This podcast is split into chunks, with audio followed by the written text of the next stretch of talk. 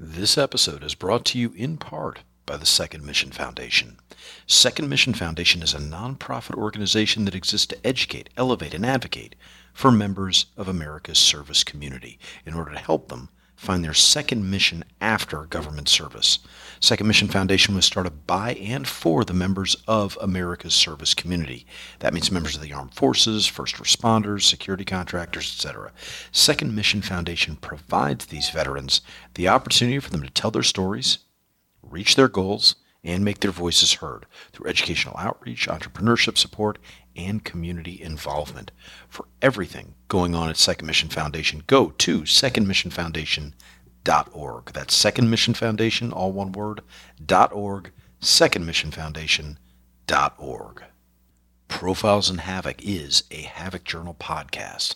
The Havoc Journal seeks to serve as the voice of the veteran community through a focus on current affairs and articles of interest to the public in general and the veteran community in particular.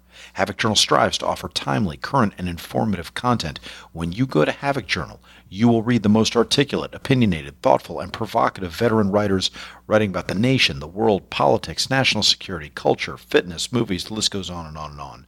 Havoc Journal is always expanding, always striving to improve the reader's experience.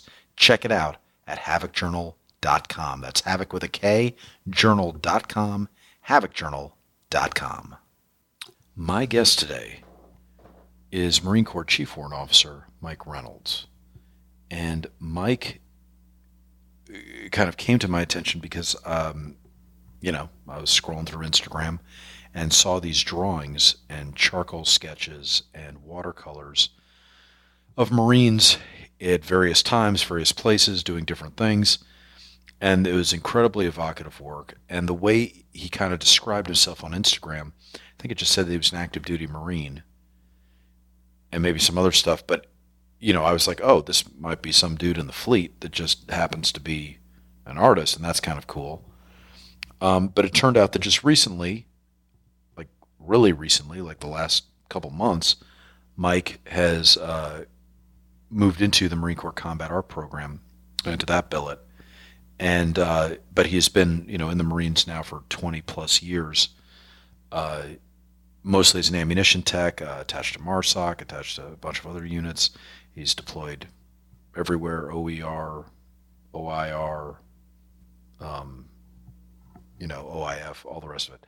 So he's you know been around and seen an awful lot, and he was a 9/11 enlistee, and um, I think what struck me about Mike is the way that he sees um, his career, his life, and his art all kind of marry up in in one common purpose, which is telling the story of warriors from this generation.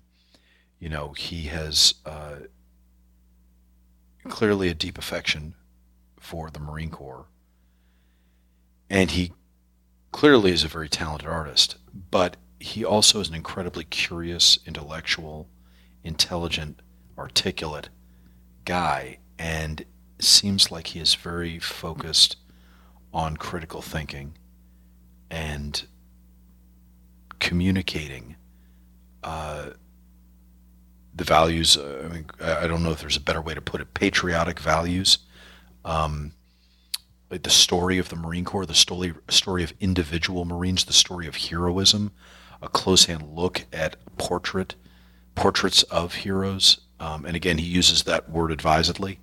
Um, and I won't steal his thunder, but I think he has a really good point about, you know, most people that are heroic do not see themselves that way. But I think he does see the implicit need of the veteran community to relate stories of heroism, to illustrate that to the, a broader audience, because that that's something that a civilian population doesn't always appreciate or understand or um, you know has doesn't have a, a, as much familiarity with. And being able to relate those stories you know i think can do an awful lot of good.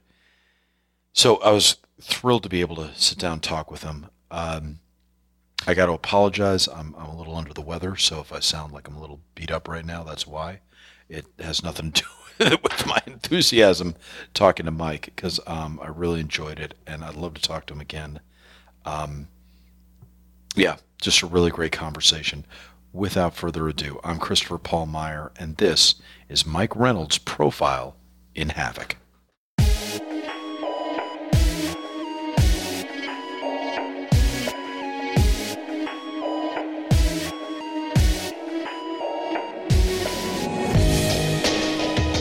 Welcome to the show, Mike. Hey, thanks so much for having me. This is awesome. Oh, dude, I'm really glad to have you on. And I want to tell you, um, as a way of a compliment and as an intro, I want to tell you why I was excited to have you on.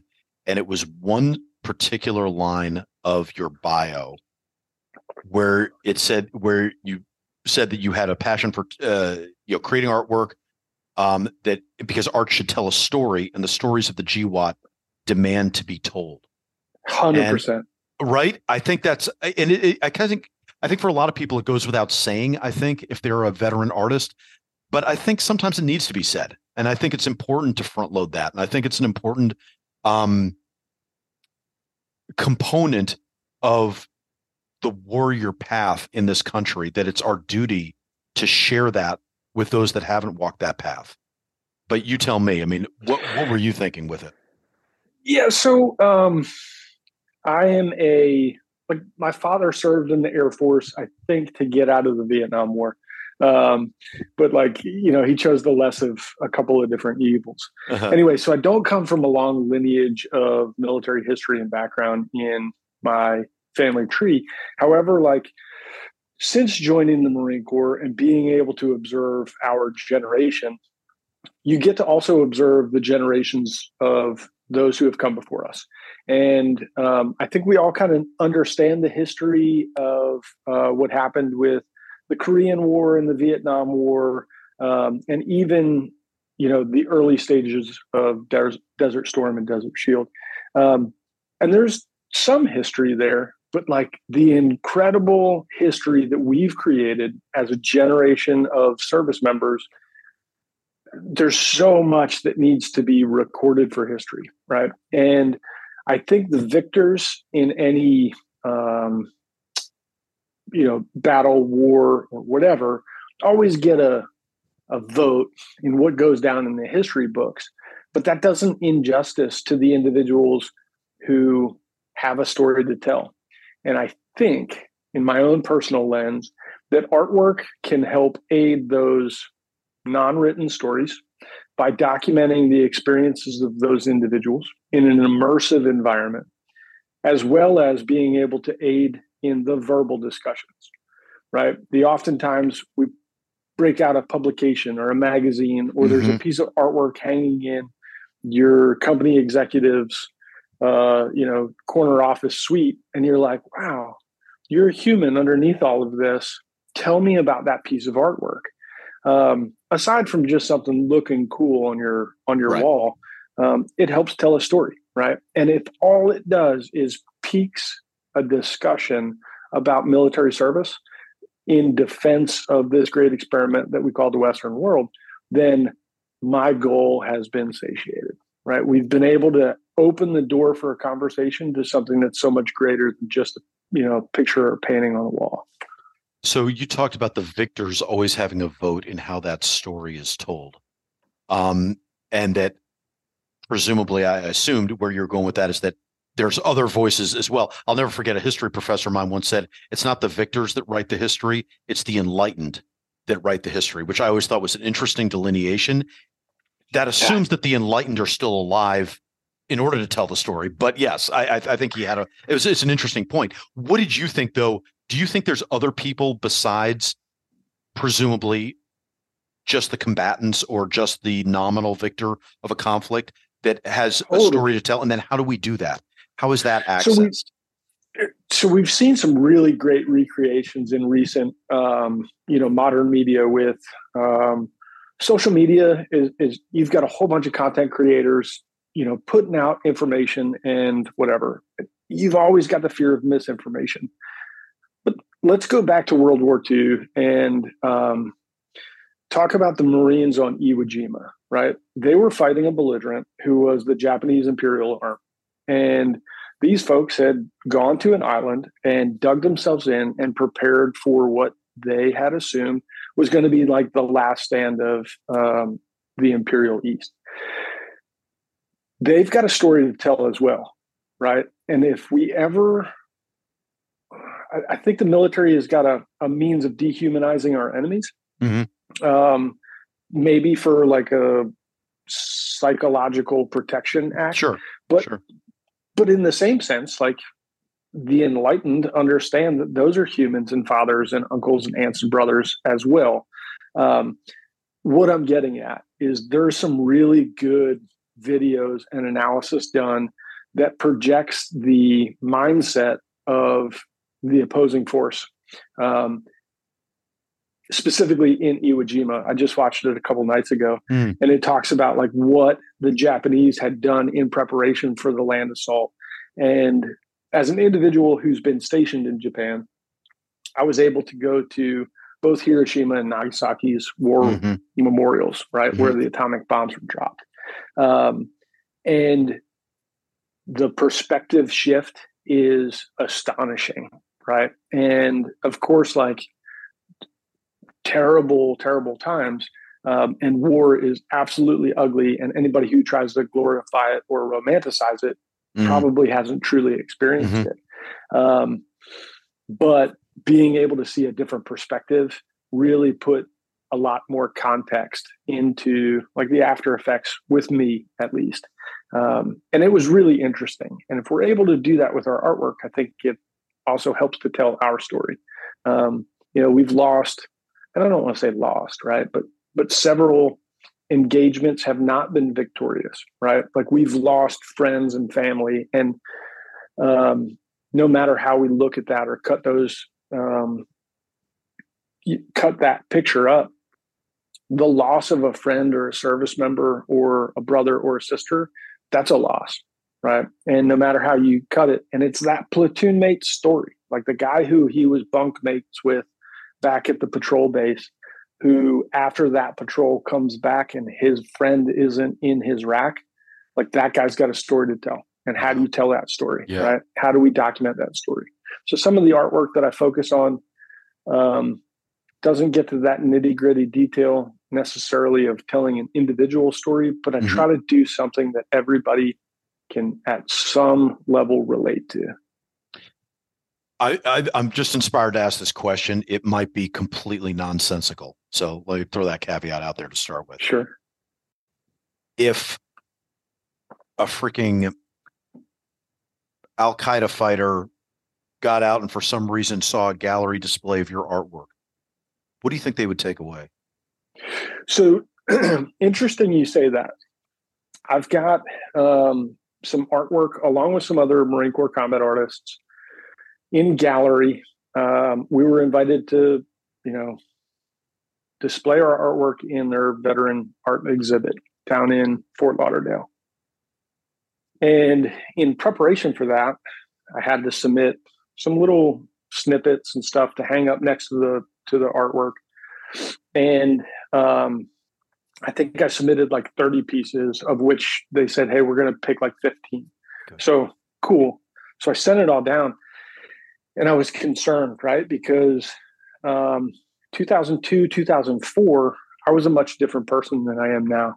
Um, and from a cultural cultural perspective, I think we've also shifted and changed. Um, and I don't want to say that there was prejudice, um, but there was most certainly like an us and them mentality. Sure. And by them, I mean the local population of where we were operating, mm-hmm. in which we could not easily distinguish enemy from uh, non-combatant.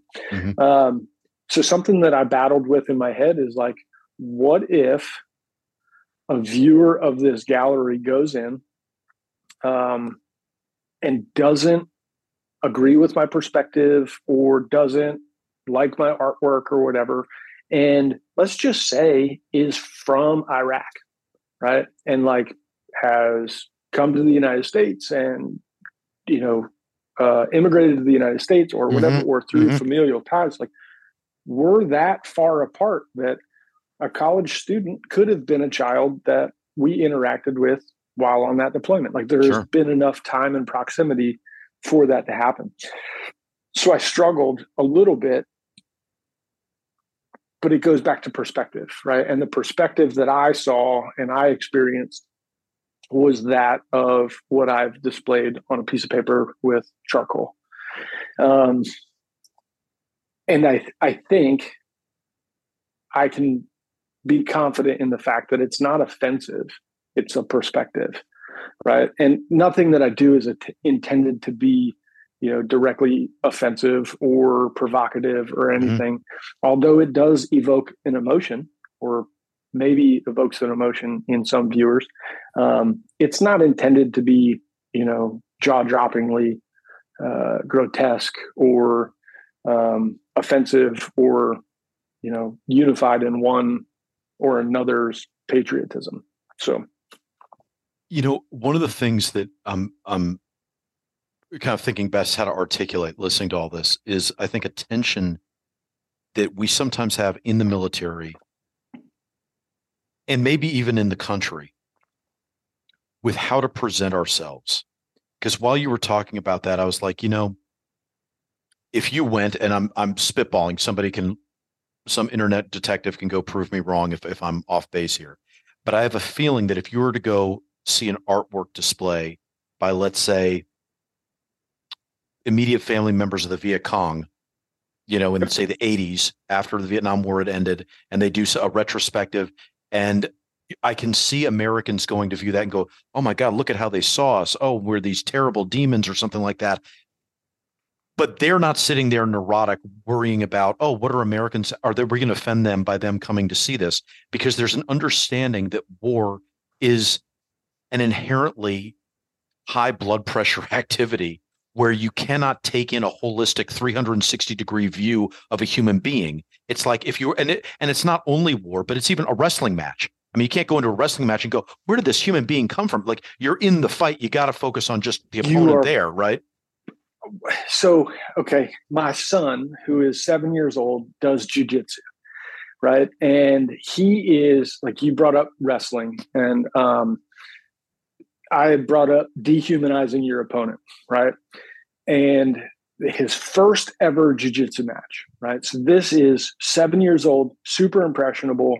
If you've ever read Jordan B. Peterson, he mm-hmm. talks about the two lobsters, right?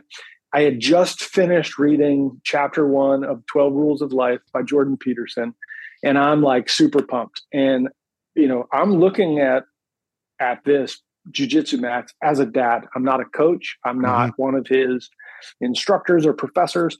I am just looking at this as a father, and my son is a lobster about to go into combat, and he is either going to develop genetically as a winner or a loser based on the next 30 seconds of his life.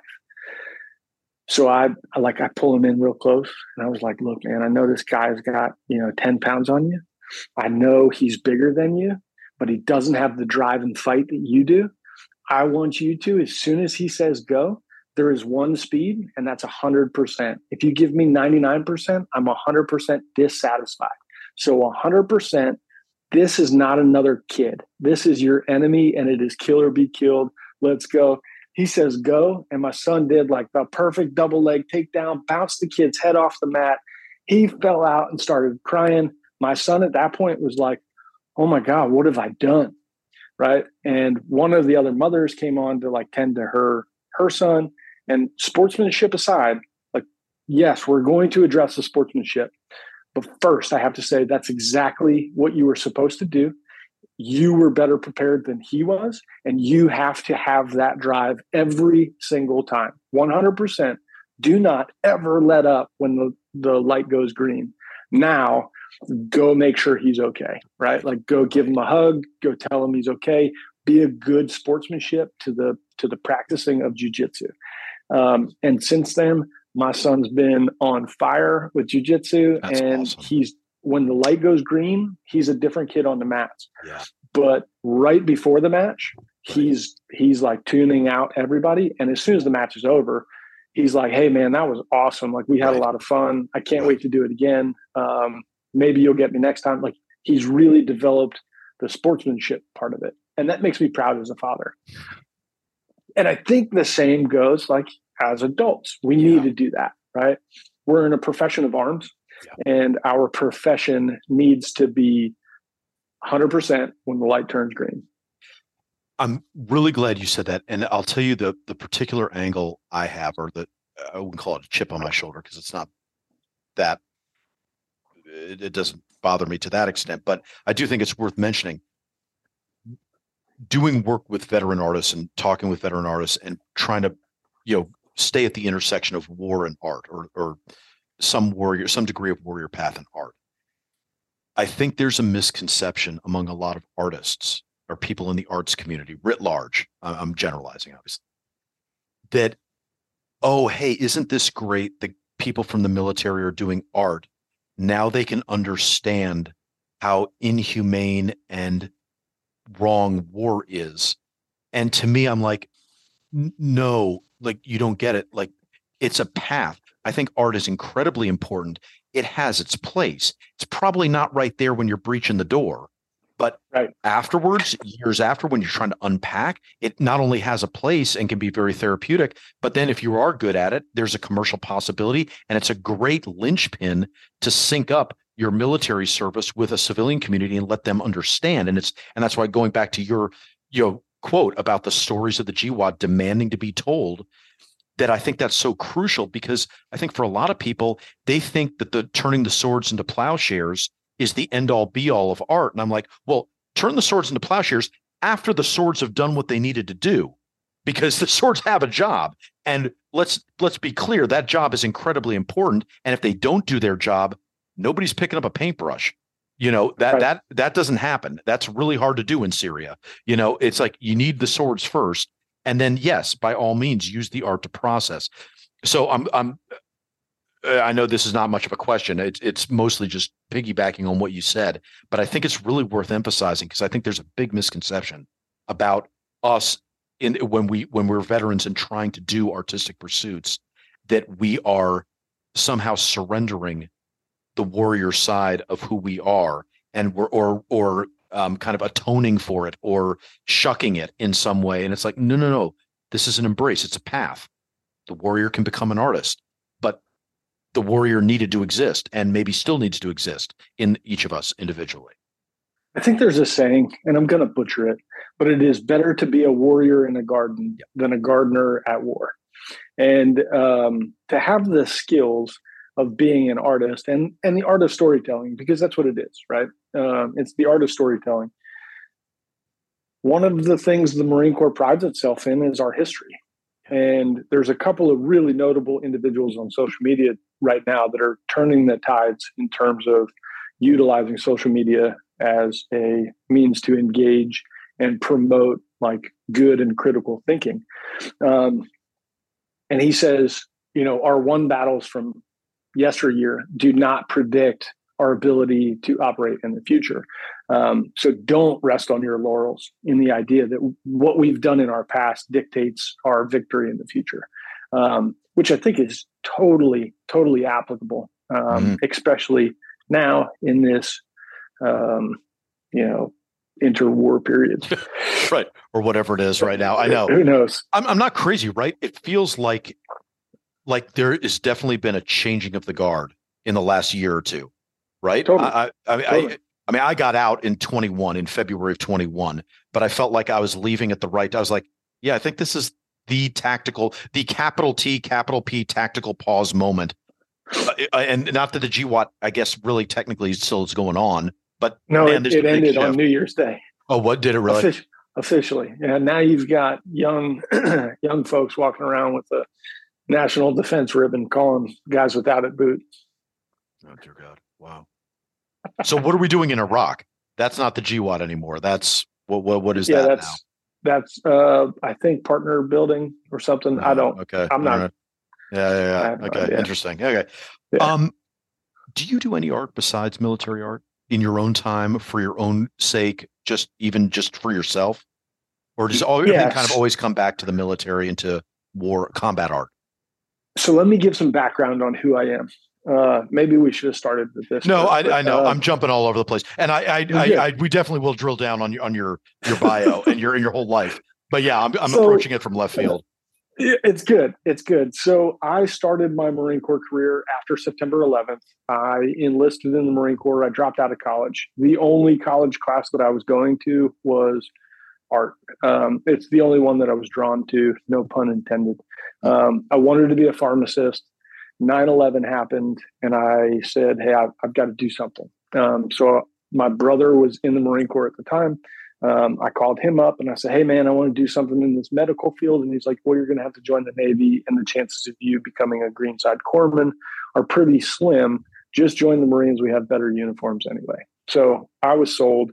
I enlisted in the Marine Corps. Um, I was, you know, doing my thing with uh, some artillery units. I was an ammo tech, um, so the guy that like counts bullets and is the subject matter on explosives. So doing all that stuff, uh, then I became a warrant officer. I did that for a couple of years, and then um, it's even more of a niche community. I became a limited duty officer. Um, but as a warrant officer, I was stationed in Quantico, where the Marine Corps does the basic school. And the basic school is 100% of officers go through this uh, foundational course, which teaches humans leadership through the lens of the infantry platoon commander. Um, one time a year, they do the warrant officer basic course. So, this, for anybody who's not tracking, anybody who is previously enlisted, doesn't have a college degree, but is in a job that is specifically, you know, uh, technical, they've got the warrant officer program. Um, you apply to it, you, you know, go up in the chain of command in, in terms of hierarchy. Like uh, chief warrant officer outranks the senior enlisted guy, but still is outranked by every other conventional officer. So you become this like little subject matter expert, and you wear different rank insignia. Um, and you're and you're not so a third lieutenant and you're not, yeah, you're not a third lieutenant.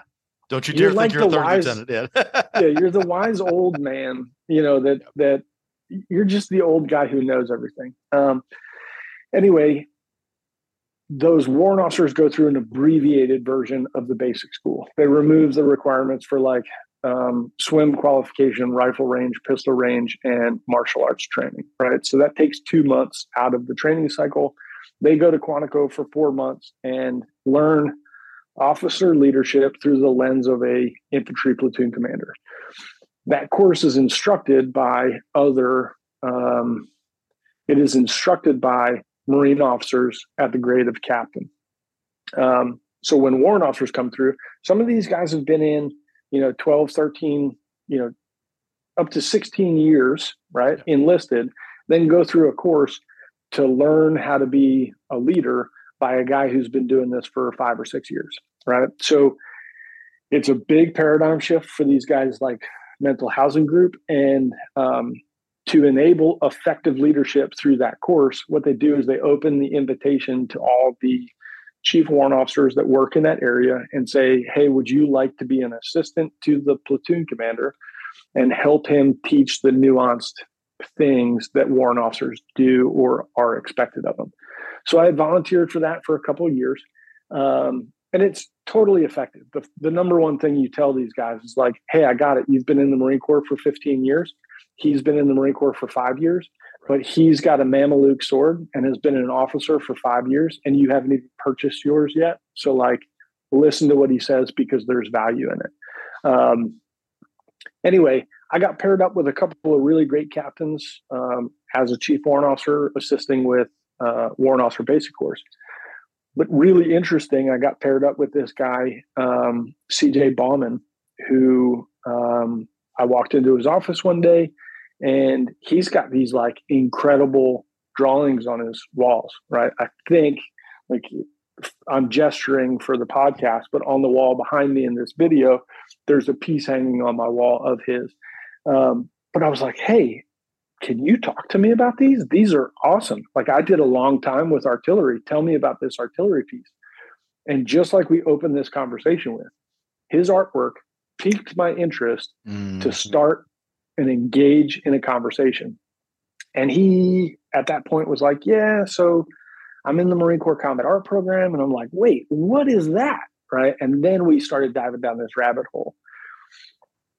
A couple months later, COVID happens, um, forces everybody into a lockdown. And I, oh, wow, so this was recently. Okay. Yeah. Yeah. Gotcha. This was 2020. Yeah. Yeah. So, you know, totally influenced by this, this uh, captain who does drawings and sketches. I was like, man, maybe, maybe I'm inspired. And if I can't go out and do what I want, maybe I'll just like crack open a couple of books and take to the internet and try to figure out how to draw again. So I did. And I started drawing and sketching and stuff and showed some of the work to him. And I'm sure, you know, at the time he was like, Yeah, man, these are great. You should totally like keep doing it because it's not that great. Right. um, but he gave some really critical analysis. And mm. he was like, Hey, man, so these are good, but this is what I think you should focus on. And, and just to um, be clear, just to interrupt for one second, you had not been drawing on your spare time since college. Yeah. So I had designed unit t-shirts and logos and and coins and and painted our unit logo on the side of trucks and stuff like that. Right. Nothing, nothing cool, nothing good. This was, you know, before the digital age. This yep. was all like a pencil drawing, and I was yep. like, yeah, let's throw this on a t-shirt and raise some money for the Marine Corps ball. But were you the kind of guy that when left to your own devices in your downtime, you would have a sketch pad or you would doodle or not? No. Be- okay. Before meeting CJ Baumann, I played guitar and I ran ultra marathons. Gotcha. Like I never. Gotcha. Yep, I hyperfixate on one thing at a time. Mm, right. So it was. Yeah. It was hyperfixation on um, running triathlons, and then that turned into running ultra marathons, and then that turned into um, something else, and then not to say like I've completed those tasks and I don't need to master them anymore. But it's always something to learn, right? Yeah. And there's always like a science and an art to it. So in both aspects, like I was drawn to do this art thing. And then, you know, CJ provided me some very relevant guidance. And mm. hey man, your drawings are good, but if you're not drawing from life, you're um, curbing your ability. What does that so, mean? Explain that. What do you mean drawing? To draw from life means like to actually go out in an environment with a sketch pad and like there's some Marines sitting over there, mm. draw them, right? Opposed to a, a photographic reference. If I look at a, you know, if I look at my phone, that image is already in two dimensions. I can quickly, you know, measure it with a pencil and figure out how far his nose is from his ear and I can mm. convert those measurements to a piece of paper. It's already in two dimensions and it's not moving. When you're drawing from life, you're trying to capture the essence of a scene, not just the subject in which you're drawing. So um, that has been a hobby of mine. It's really difficult to find the time to do it because you're balancing, you know, being a father, a husband, um, a full-time Marine, a you know student to your craft, and then doing this artwork gig. Yeah. So it's it's like the trifecta of balance. Um, and if you can achieve that balance, it's pretty good. Did you get a billet? Did you get a combat artist billet? Yeah. So um, I had listened to the Chris Battles episode um, mm-hmm. earlier this week, and he introduced the Marine Corps Combat Art Program. Um, so the Marine Corps published this message to all hands and said, Hey, we're looking for combat artists. We're looking for people with very specific skill sets. If you have them, put together a portfolio and submit it, um, along with some other like administrative stuff. So I did that. Counseled by CJ Baumann, um, I put together my portfolio. We, you know, reviewed 40 images and came up with mm-hmm. the best 20 um, and put them in a portfolio, submitted them to the National Museum of the Marine Corps, uh, along with the curator, the um, director of the museum, the, the artist in residence, Chris Battles, and a panel of other former combat artists. They voted. Um, I don't know how many total applicants they got, but I think out of everything that was submitted, three were selected, of which I was one. Wow. What did that mean to you when you were selected? I mean, obviously, I'm, I'm sure you were happy, but I mean, did it was it just only validation, or was there another takeaway that you had from it? Did it mean something about where your life was headed, or what talent lay within that maybe had been dormant for a while? Like, what did you take away from that? So I'm going to answer that by telling a story. I can remember when I was a staff sergeant, um, I was, you know, shooting the shit with the Marines in the office one day. And um, I was like, damn it, if I don't have duty this weekend, like I got to go stand um, duty. I got to stand by this phone on a Saturday for 24 hours. And if it rings, I got to answer, right? Like it's, it's pain in the ass. Nobody wants to do it. I'd much rather be riding my bike or running.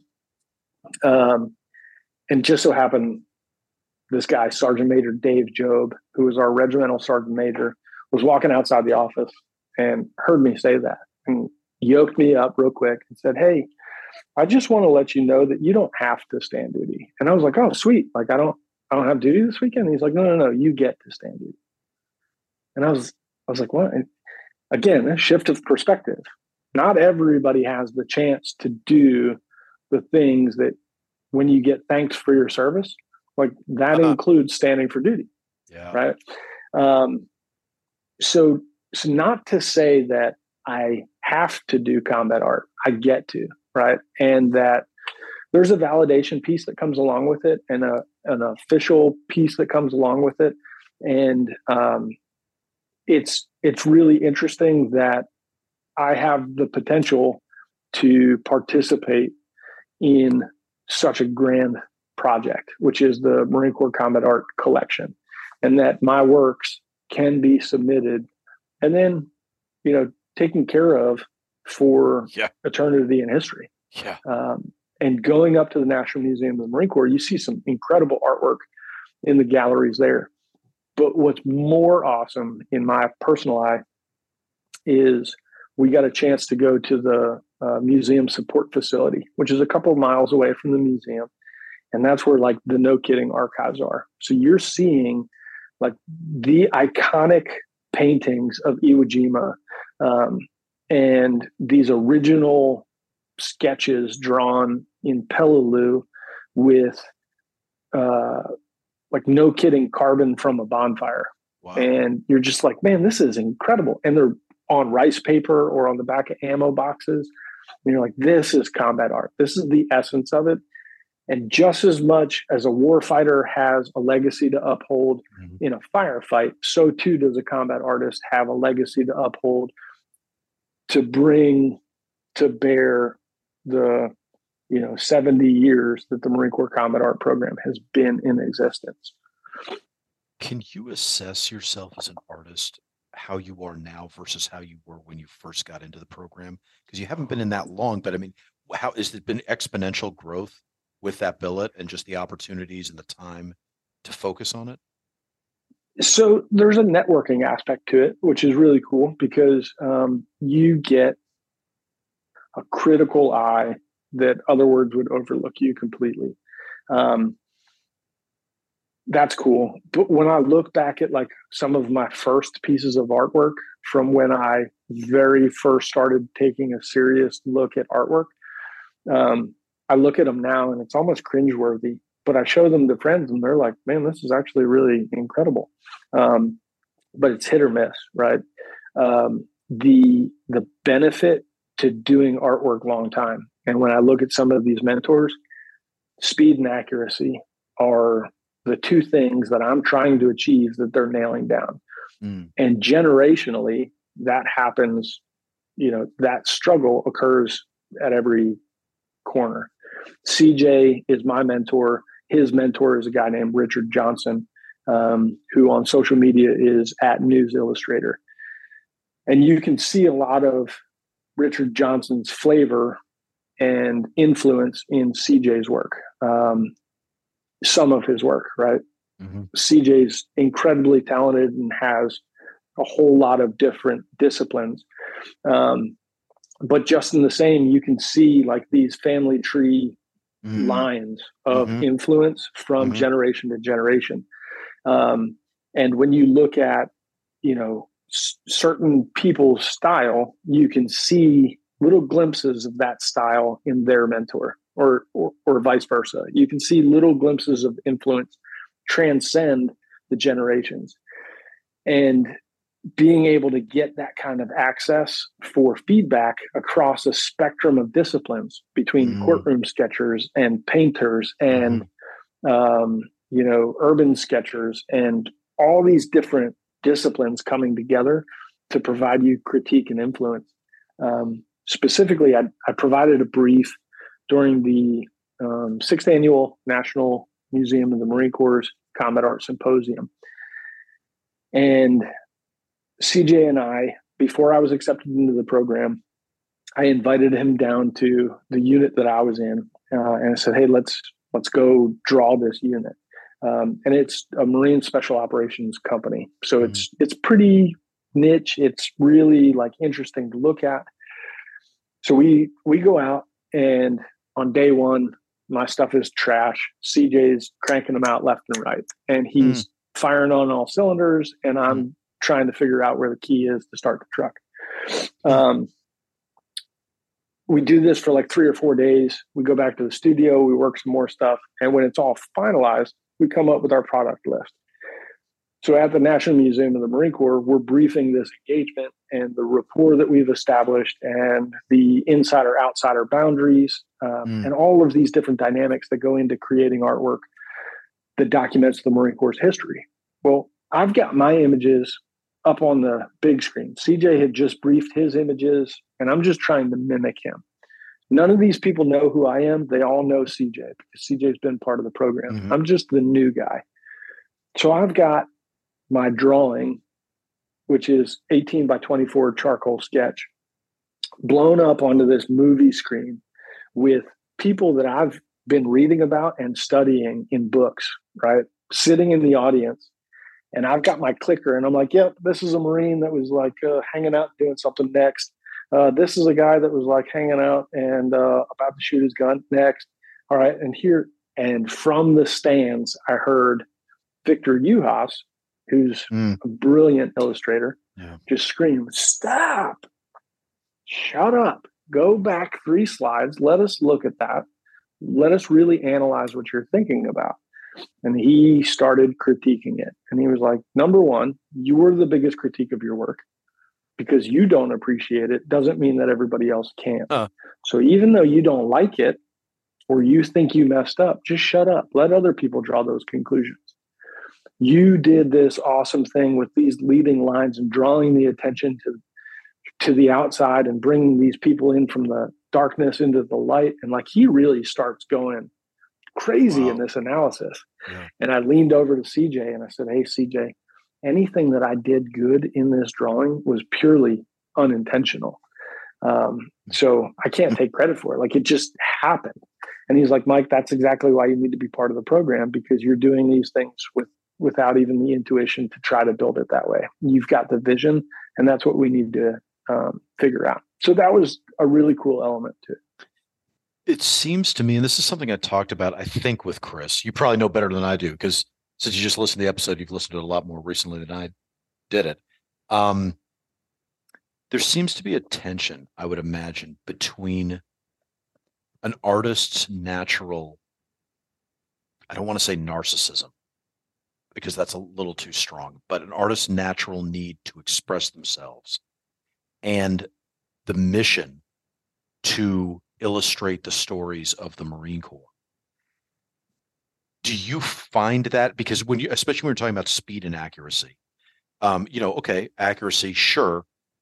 Obviously, there can't help but be your DNA in that accuracy because it's your perception, it's your, it's your hand, it's your eye that's influencing all of it do you think there is do you find that to be a tension where you're going hey if i were left to my own devices i would capture this and i'd kind of give the sense of it because there's kind of a spiritual sense of this scene that i'm trying to capture i'm not as worried about the you know the patches and the tabs and the buttons and the you know where the finger placement is that's not as interesting to me and therefore you have to slow down and capture those because the marine corps is asking you to or is it something that's very easy that you're like no, I really want to do exactly what the Marine Corps is asking me. And anything that I do, whatever is going on in my head or whatever my impulses are, is secondary or tertiary. And I'm not as worried about that.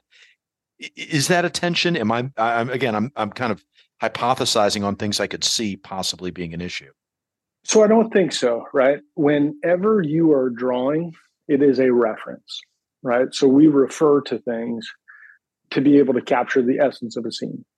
And the beauty is, I can take an artist like Elise McKelvey, who's a Marine Corps combat artist, and I can take an individual like Chris Battles, pair them up on the exact same subject, right? There's a Marine standing next to a Humvee. Mm-hmm. the two products that they're going to pr- produce are going to be night and day different, but both accurate representations of what we're looking right. at. This right. is the difference between looking at Norman Rockwell on the cover of Time magazine versus uh, the cover of Mad magazine with mm. um, you know somebody else. They both you know show the scene of somebody bringing a turkey into the Thanksgiving dinner. Right. Right. Right. One is much more cartoonist in their style. One is much more accurate representation in their style.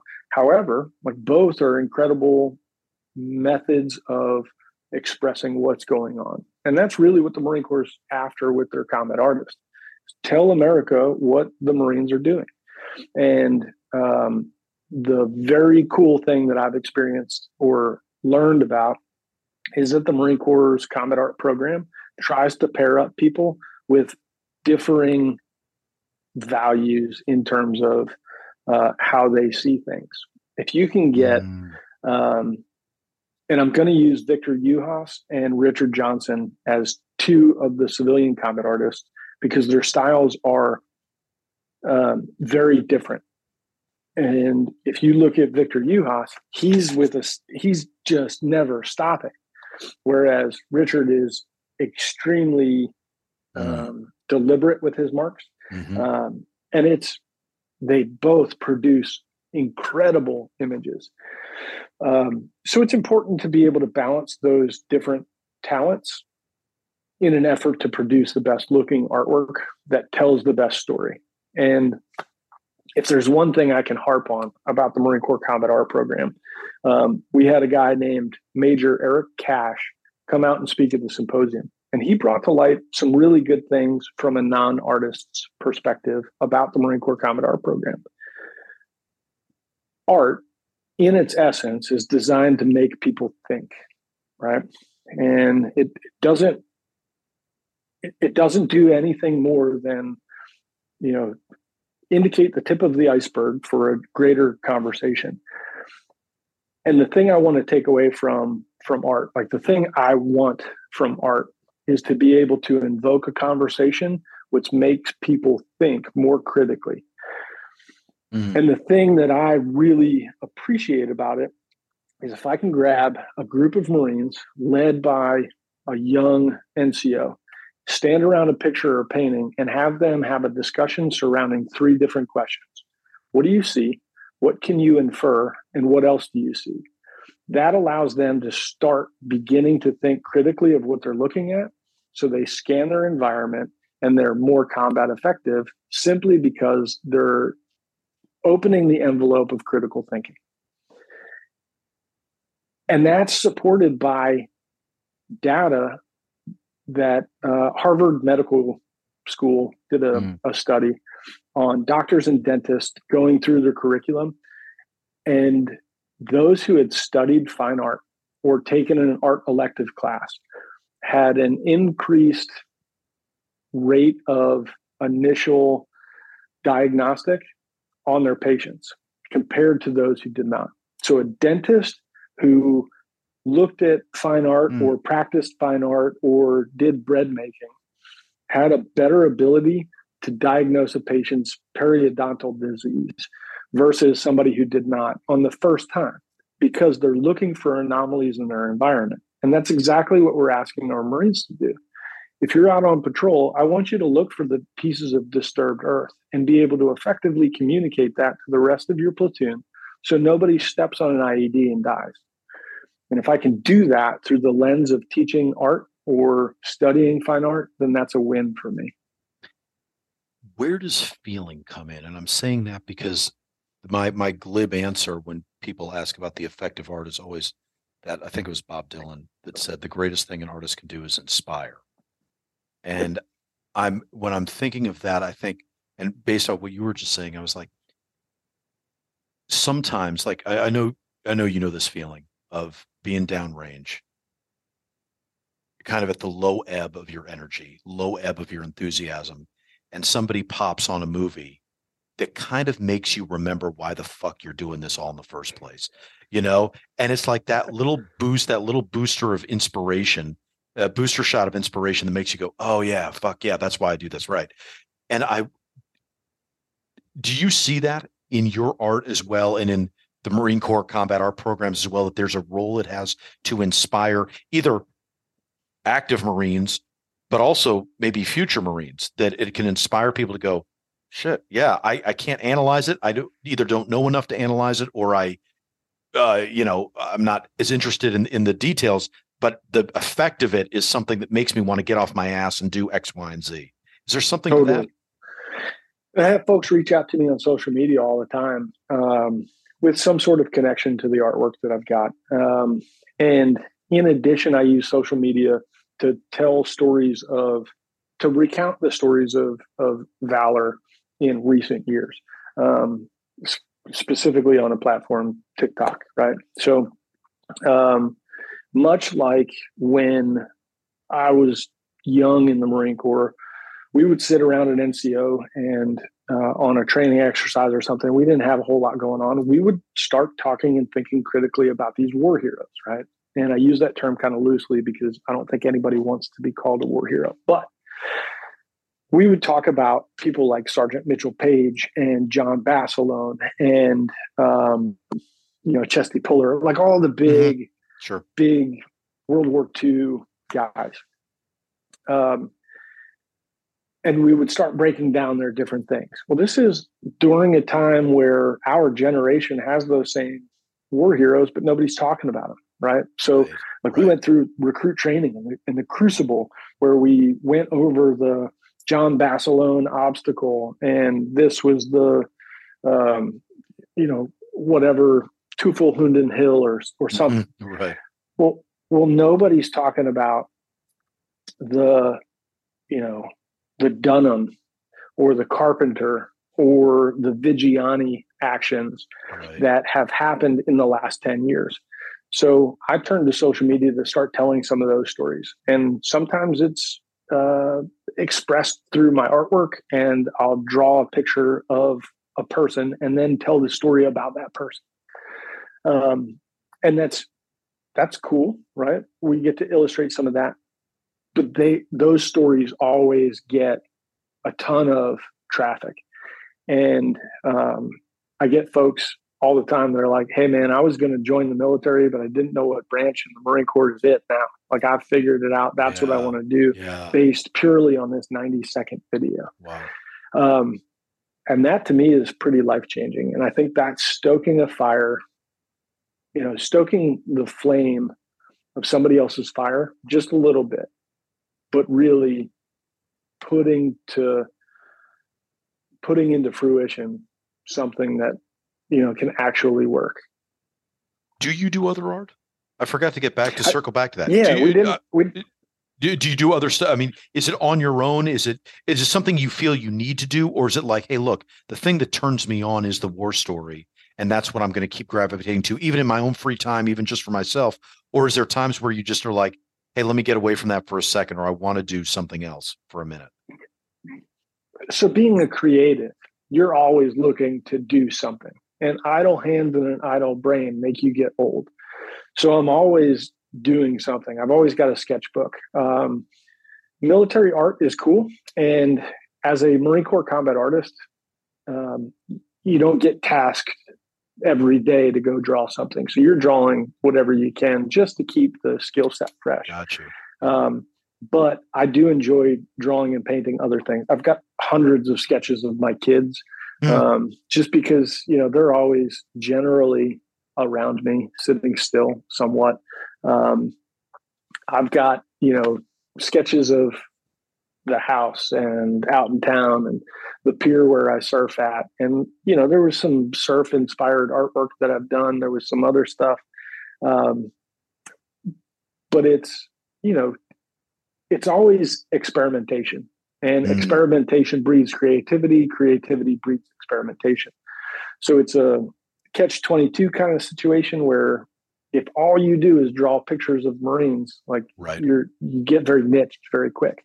Um, but if you can branch out and experiment in some other stuff, then that's also really cool. Um, but primarily, I try to do the military art thing um, just because it, those are cool stories to tell. It's um, it's not to say that I don't do other things. A couple weeks ago, I was in a couple months ago, I was in Fredericksburg, Virginia, visiting some friends. We went out to a baseball game, but before we went to the baseball game, I grabbed my sketchbook.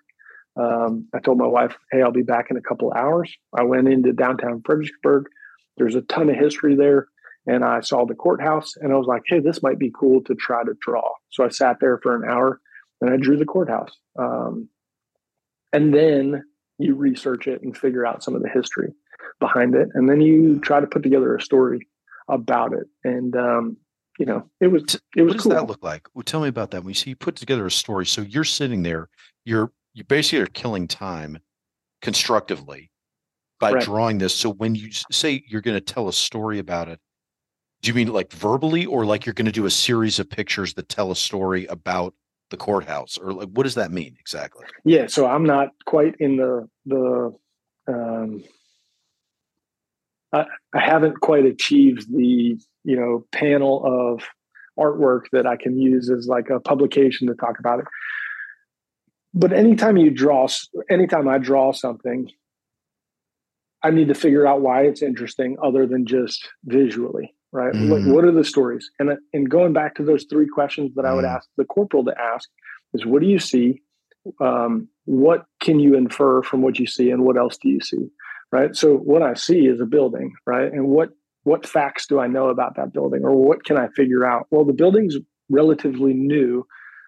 I don't think the courthouse is brand new in this town, right? This this town has existed since the 1700s. It had to have replaced something else. Where's that courthouse? Um, and what was the you know who practiced law at that courthouse? And why is this building new? Did the old building have renovations or whatever? So if you can pull out some of those facts through your own research, then you can tell a story, whether it be an Instagram story that you know a hundred people see or look at. Um, but it's it's interesting to some people, and how do you pique that interest in those people who have interest in what you're doing or drawing or talking about? So it's like attaching Everything a really cool. It's like attaching a really cool caption to the painting to the to the exactly drawing. right. Right. Okay. Exactly right. Got you. Got you. Got you is, is why is this relevant right so, and how do we yeah. bring relevancy to it yeah no i that makes complete sense. Besides subject matter do you experiment with mediums with different media as well? So you talked about painting and all that. Talk about that like what media are you comfortable in? What are you not comfortable in? What do you want to get more comfortable in? Is there any difference? Yeah so um, i think i take comfort in charcoal. Um, it's just something that I've. It, it's what I worked with when I was in college.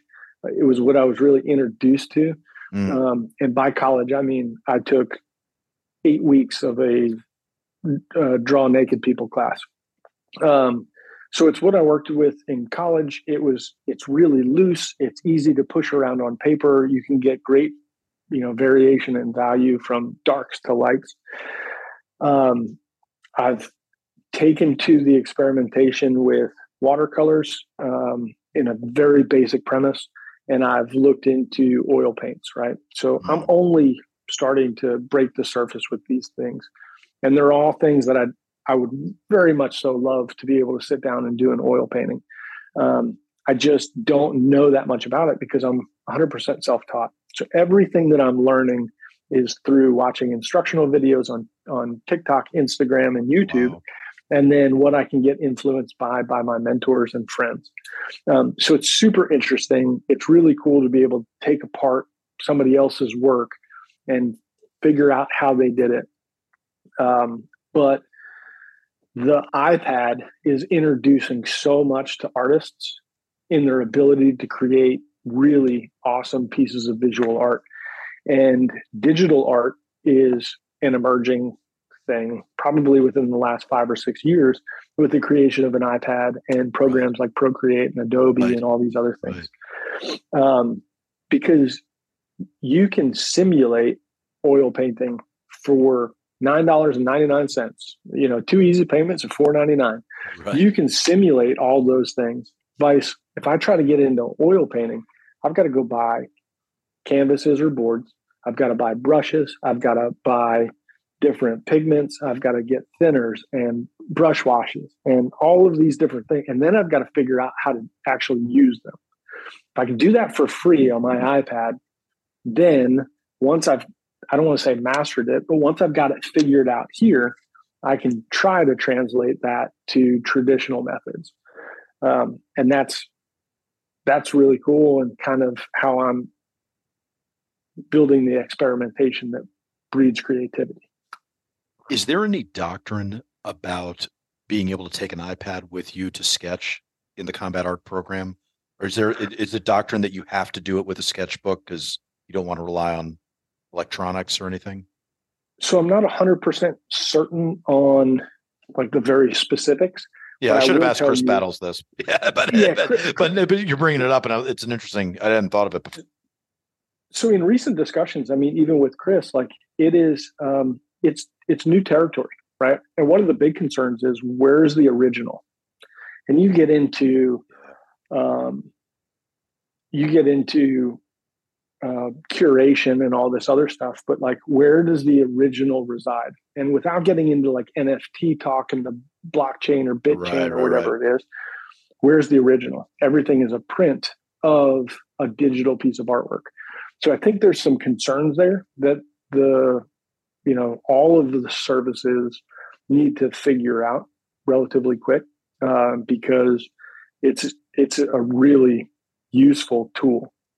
And that's what it needs to be considered is a tool just as much as a ruler is mm-hmm. to an artist a tool um, so too is an ipad.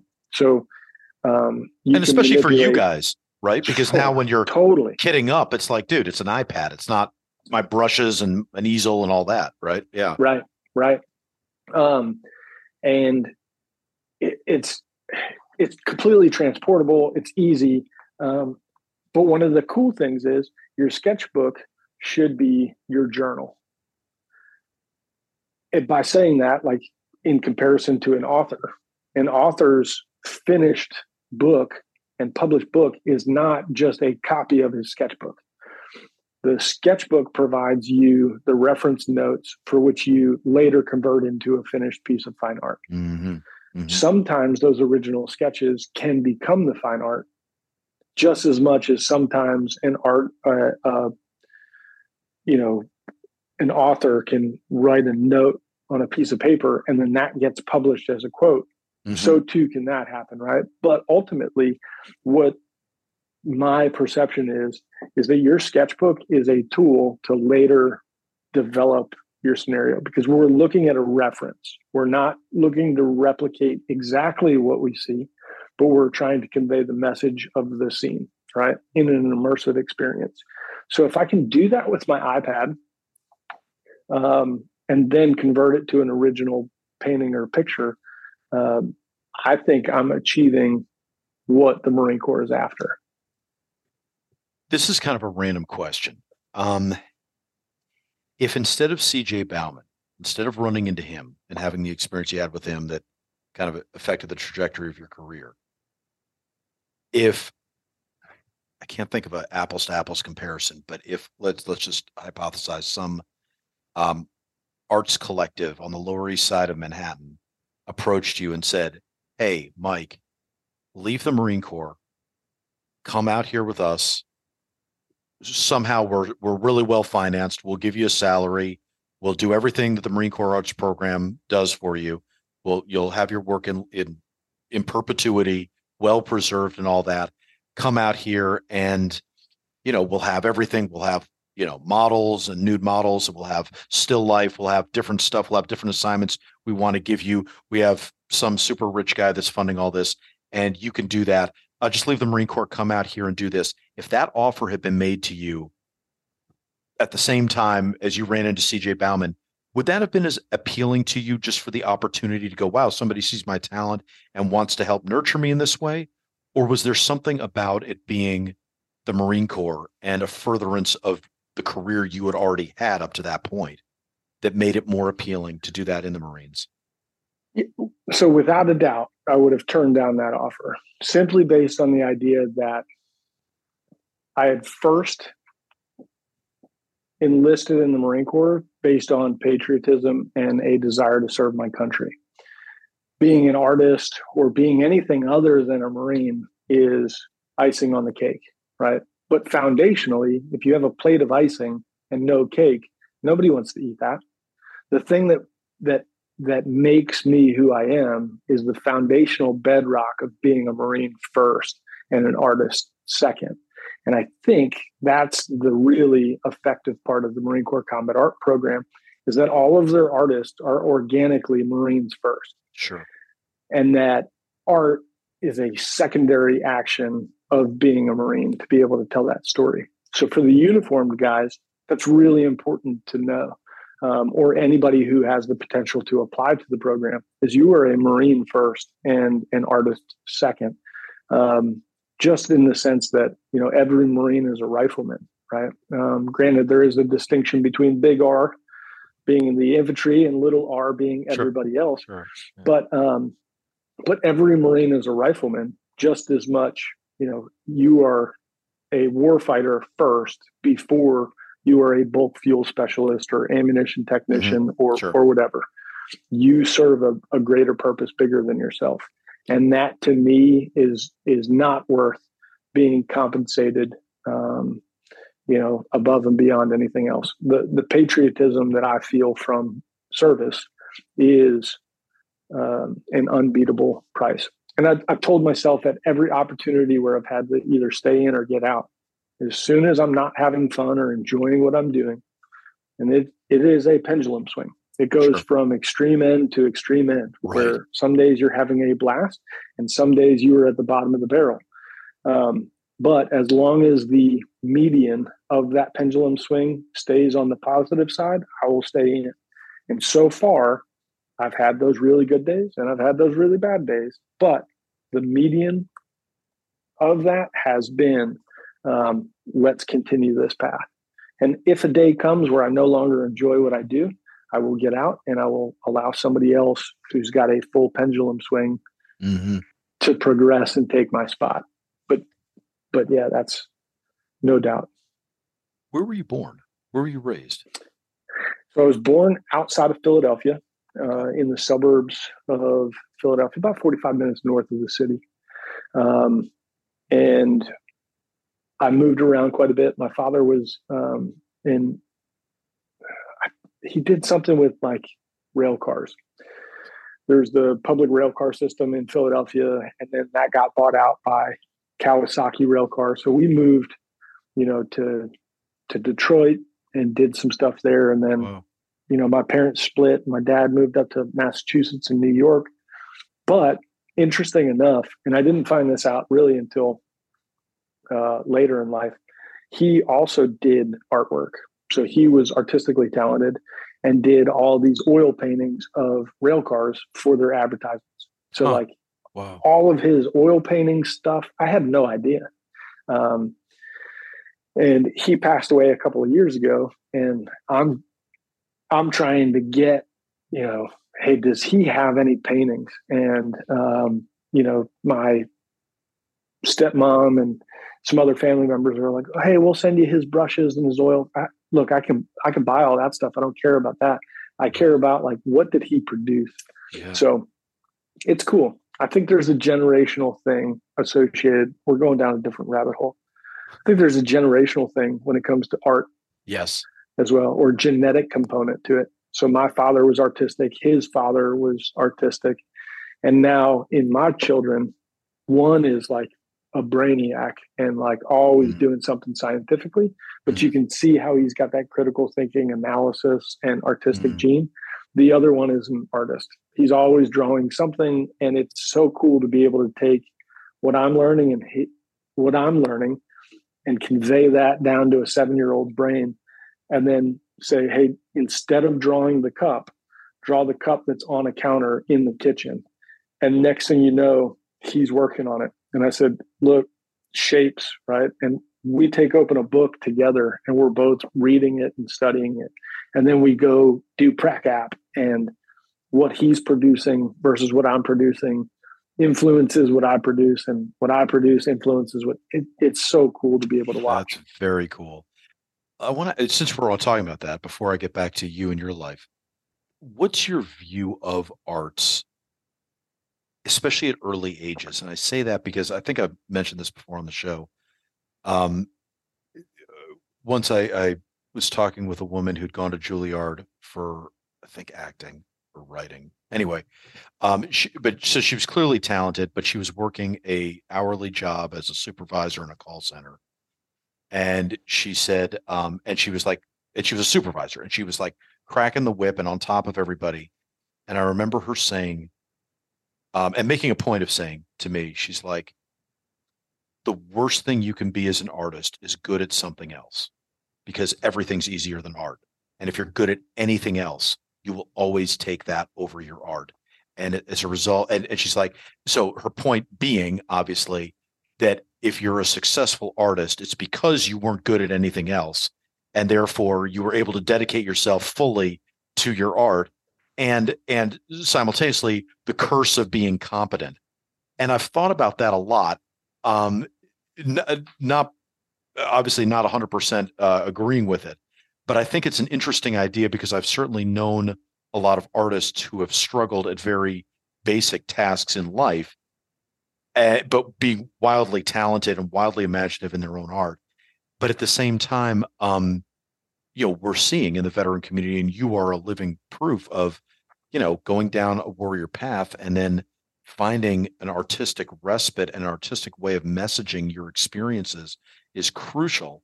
So now when you see your son developing those capabilities what's your read on it? Where do you what art what place do you think art should have for kids and for people that maybe haven't had the chance to get dirt under their nails yet what role do you think it has? Do you think uh, uh does it need to take uh, you know a top tier billing in their lives if they're interested, or is the kind of thing that should be you know done really as an extracurricular? I mean, how do you feel about it? So, back to another quote: "A jack of all trades is a master of none." But it's not where it ends.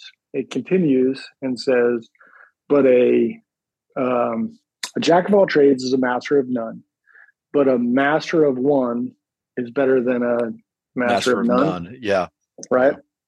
Or a jack, something like that. But, but essentially saying um, the more well rounded you are, the more, you know, you can tie into a myriad of different challenges. And ultimately, as a parent, I think it's important not to prepare ourselves or our children for a specific career path, but rather to engage their brains to be able to handle any situation that comes their way. Because we're a generation away from you know being the same united states that we are now. And it could be very different 20 years from now than what we're used to right now. Uh, and i think my parents would have said the same thing when i was a kid.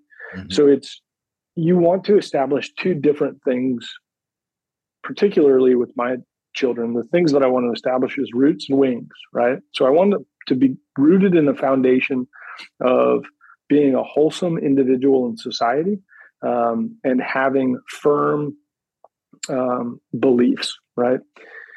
But I also want to give them the freedom to be able to explore the world around them and be able to think critically of their environment and be able to effectively perform no matter what their task is.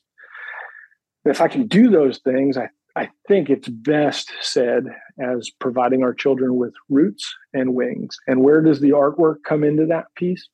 I think art is a feather upon the wings in which they use to fly. And it is only a tool that they can put in their belt to be able to see where they want to go. And if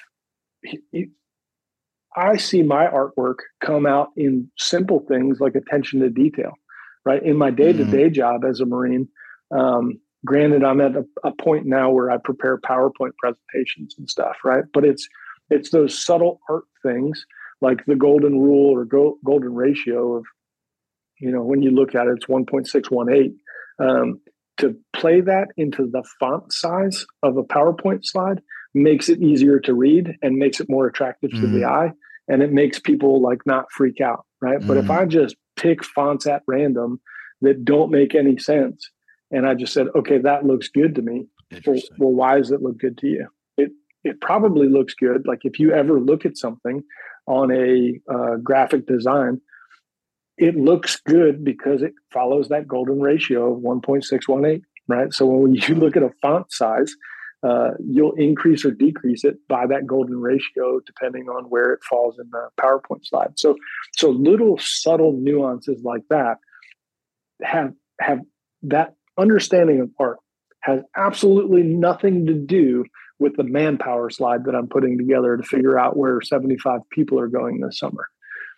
But it does play into the fact of it's one less thing that's distracting, and I can get you to look at the subject in which I'm trying to get you to focus on. That to me is a win. Interesting.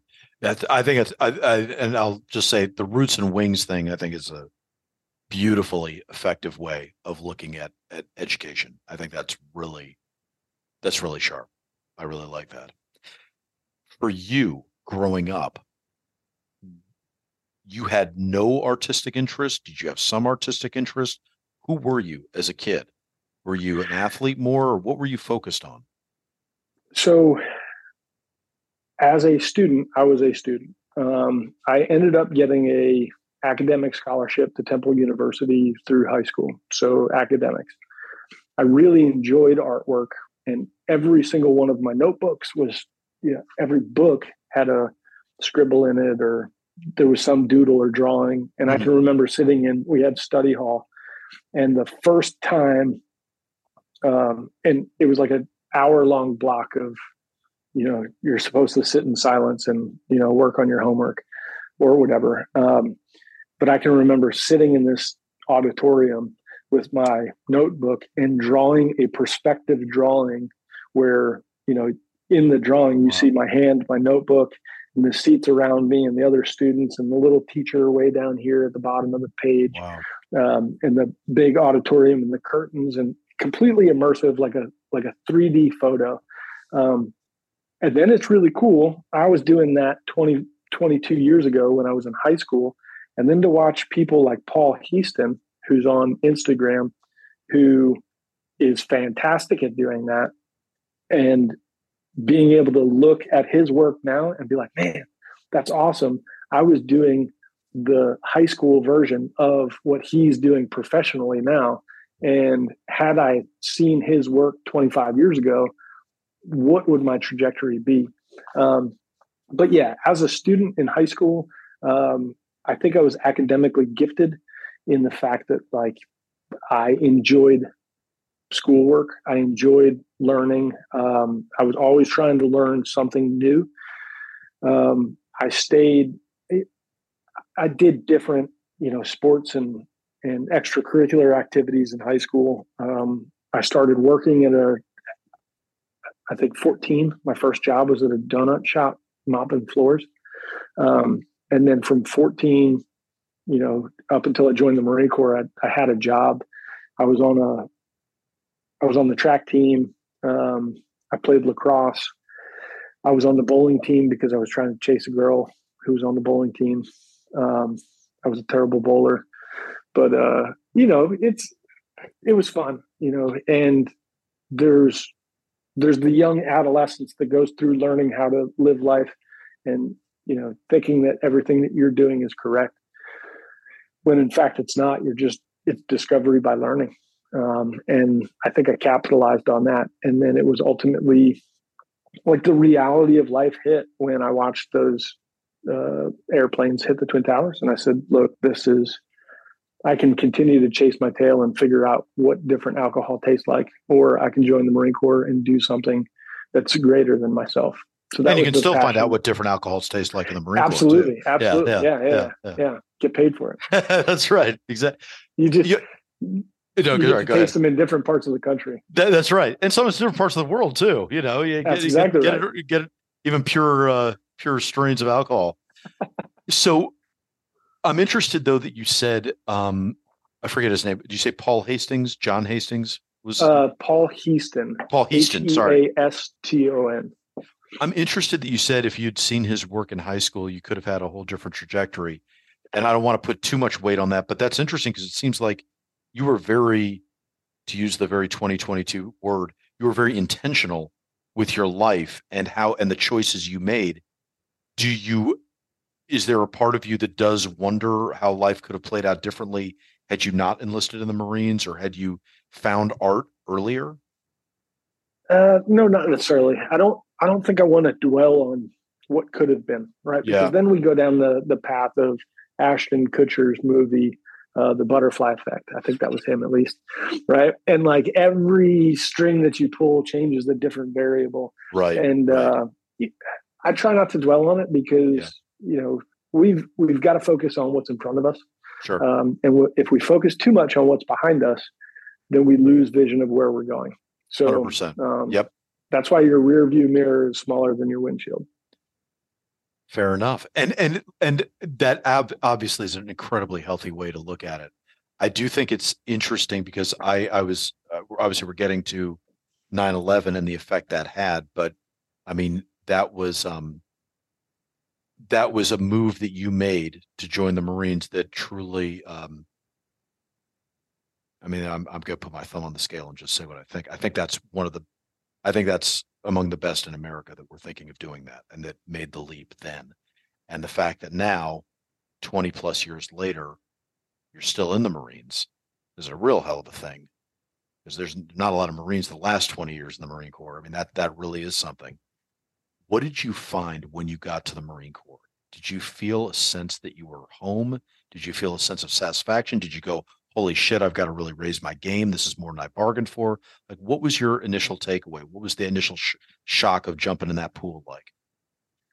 I think so. There was a lot of adventure associated with it, right? And the recruiters give you all this spiel, and they've got these colored pieces of plastic with different words on them and stuff. And and um, in speaking with the recruiters now, um, you know, after developing friendships and after they've moved on from recruiting, they say there's two individuals or there's two cards that individuals pick that traditionally turn them into quote unquote lifers, right? Hmm. And those cards are pride of belonging and travel and adventure. Huh. Um, other ones are like educational benefits and like um, familial history or something like that. Like there's all these other, they call them benefit tags. Um, but I was never a recruiter, so I can't base this on anything other than the conversations I've had. But people have said that if you pick one of those two cards as the reason you enlisted in the Marine Corps, pride of belonging and travel and adventure, those people tend to stick around longer because their their appetite is quenched on day one, right? You say, Hey, I want to belong to something bigger than myself and I want travel and adventure. Well, guess what? Get your butt onto an airplane and fly down to this different part of the world you've never been at. Put a check in your box for travel. Oh, it's an adventure going to recruit training. I'll tell you that. And you want to belong to something bigger than yourself? How's about we do that by stripping away your own identif- identity? You have to refer to yourself in the third phase or in the third person, um, and you're no longer who you were. Right? We're going to tear you down and build you back up. So right off the bat, within the first you know 30 minutes of um, applying to be a Marine, right? We don't have to be Marines. We get to be Marines. And within the first, you know, 30 minutes of showing up on Parris Island, I'm like, hey, this is exactly what I signed up for. Great. I'm getting yelled at. I don't even know what I did wrong. Excuse me. Um, so it ends up being a lot of fun. And then throughout my career, like I said, it's a pendulum swing. Sometimes those cups are full, sometimes they're completely dry. But on the days that they're getting full, man, travel and adventure, what better place to go than spring break 2004 to, you know, Iraq? Um, you're going to travel and you're going to see some adventure. You want to belong to somebody? Cool. Hey, Reynolds, we need you to make a t shirt design. It needs to be better than everybody else in the battalion because we're the best. I got it. Let's do it. How's about a half naked Spartan guy pulling a lanyard on a howitzer? Yeah, slap it on a t shirt. Let's do it We're the best, right? And and that was that's what it was. Doesn't matter if we were or we're not the best. We relied upon each other to be able to get the job done, and you know those two benefit tags were being fulfilled. So um, I don't know where that question originated, but that's where it went. No, uh, no, that that answers a ton, um, and I think I think that's eminently relatable. For you, what have been the low ebbs? Has it been, um, has it come back to sense of purpose, sense of belonging, or has it been just a single assignment that just kind of sucks, or or personality based conflicts and that kind of thing? Like, what for you has been the tougher part of the military to deal with? So bar none, the most difficult part. Uh, December 3rd, 2004, two of my friends, uh, Matthew Wyatt and Ben Lee, were killed in action in Iraq. Um, they were in uh, another platoon of the battery or artillery company that we were in. Um, and since then, we're, we're approaching 20 years um, since that happened. And um, part of getting through those bad days is just remembering them and saying, man, I don't know if they would have stayed in the Marine Corps or not, but I've got the choice to do that. They don't. Right. And they were stripped of that ability. And um, so to me, like that's that's the bottom, like that's the worst day I think I've had in the Marine Corps. I, I can very vividly remember exactly where it was at, just as much as like I think everybody in the United States that was alive at the time that was, you know, of free thought remembers exactly where they were at on 9 11 mm-hmm. um, that morning, right? Um, my uh, platoon was on the western border of Iraq and Syria, and we were at a place called Fob Walid. And Walid, um, we were running a traffic like vehicle checkpoint um, restricting movement from Syria into Iraq to essentially stop anybody from supporting the insurgency that was occurring in Fallujah during Operation Phantom Fury. So my squad leader uh, was sick that day, uh, had the flu or a stomach bug or something like that. So I was the assistant squad leader. So I took my squad from our FOB or forward operating base you know, two miles down the road to this vehicle checkpoint where we had set up. And it was super mundane. Every day we were doing the same thing for six months. Um, it was checking people's passports, telling them to turn around and go back to Syria, interacting with people, bringing our canine handler out, everything. Um, and at nighttime, during the hours of darkness, we would shut down the border completely. Everybody would sleep in their cars, and we would just, you know, stand around a 55 gallon drum burning whatever trash or tires or gasoline that we had to stay warm. And I can remember on on December third, um, sitting by this burn barrel and getting a call on the radio that QRF was coming out to us, Quick Reaction Force. It's like the um, you know additional people coming from the FOB to come to us. So I look around and I'm like, hey, what did we do? Like either A, I've done a poor job of reporting something, or B, they've got a report that we're about to get attacked, or there's something going on that they need to come out here and like, you know, build up. Mm-hmm. So I'm sitting there and no idea what's going on. Um, and my platoon sergeant comes up, and at the time I'm a corporal, and the platoon sergeant comes up, a guy named Staff Sergeant Trevor Townsend, and he's like, "Hey, um, I need to talk to you real quick.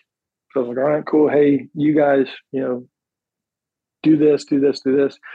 And he just like very objectively breaks the news. He's like, hey, the other platoon was just attacked um, like an hour ago. A suicide suicide born ex- improvised explosive device um, to the tune of 500 pounds of um, explosives was loaded into a water truck. It drove through the gate at the other fob where our other platoon is. Um, a bunch of Marines were injured. Two of them were killed, uh, Lee and Wyatt. Uh, we need to heighten our awareness here and be prepared for an attack here as well. I need you to inform the rest of your squad. And these guys are all like we're all friends. We're we're a couple of months into this deployment, but we've done months of workups up to this point, and we're all like everybody knows each other. Matt Wyatt and I, like we would drive around in his little S10 in North Carolina and go to different bars trying to pick up loose women, right? Like we were we were just friends, we were homies. Um, and for the first time, like that really hurt. And on the inside, I wanted to like break down and cry and like, man, he's gone. That that's terrible. But your windshield's bigger than your rear view mirror for a reason, right? I'll deal with that later. Right now, I've got to prepare for a counterattack so no more of us happen to die today. So I just walked around and um, I talked to everybody in my platoon. I talked to all my fire team leaders and I said, hey, here's the deal. Um, this has happened. This is what we need to do about it. It's super objective. We can talk about our feelings later, but right now, be prepared for X, Y, and Z. Um, and it wasn't until like years later that I really dwelled upon it in a personal sense, right? And um, it it was emotional, just as much as it's emotional today.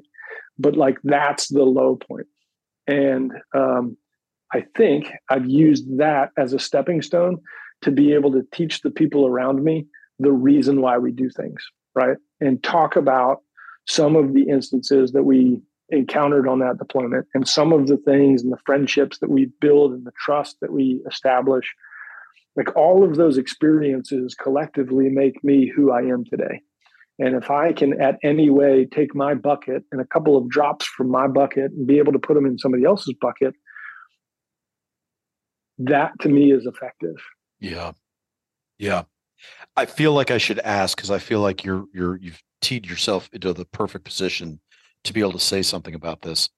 Um, I feel like I should ask you to to kind of give a sales pitch to the mil- the active military and veteran community on the value of art. Do you? And I'll, I'll put it in form of a question. Do you think more veterans, more active duty personnel should look into art?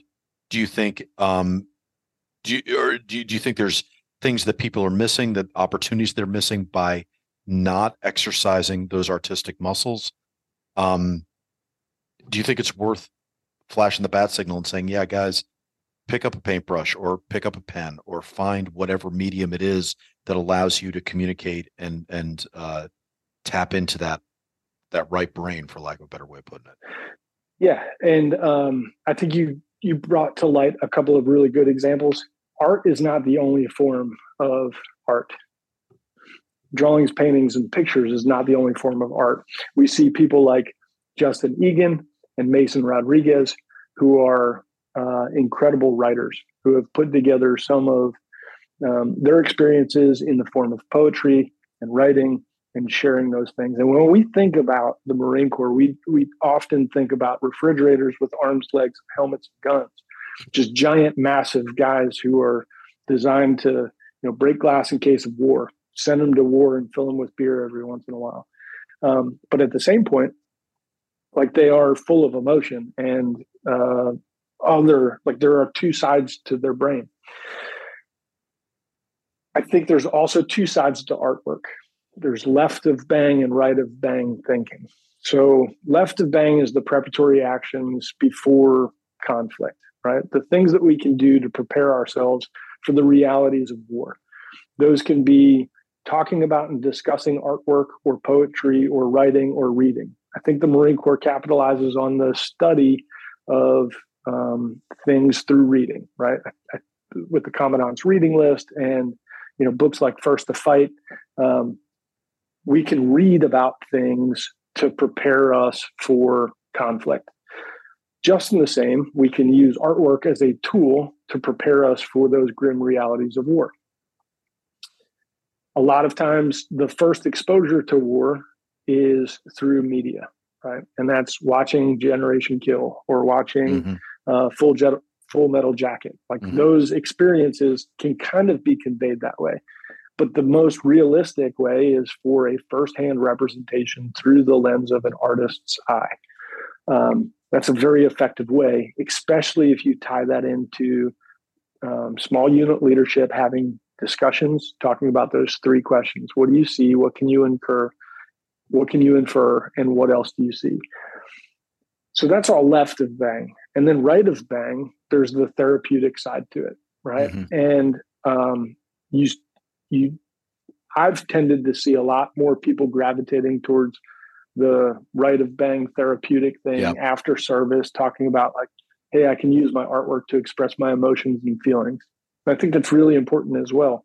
Um, but to go back to your question, what can we tell service members why artwork is effective? And I think it's because just as much as you can pick up a book and read and study the environment you're going to go to, you can also do that through illustrations um, and be able to immerse yourself in that creative thinking mind in order to be more combat effective. Yeah.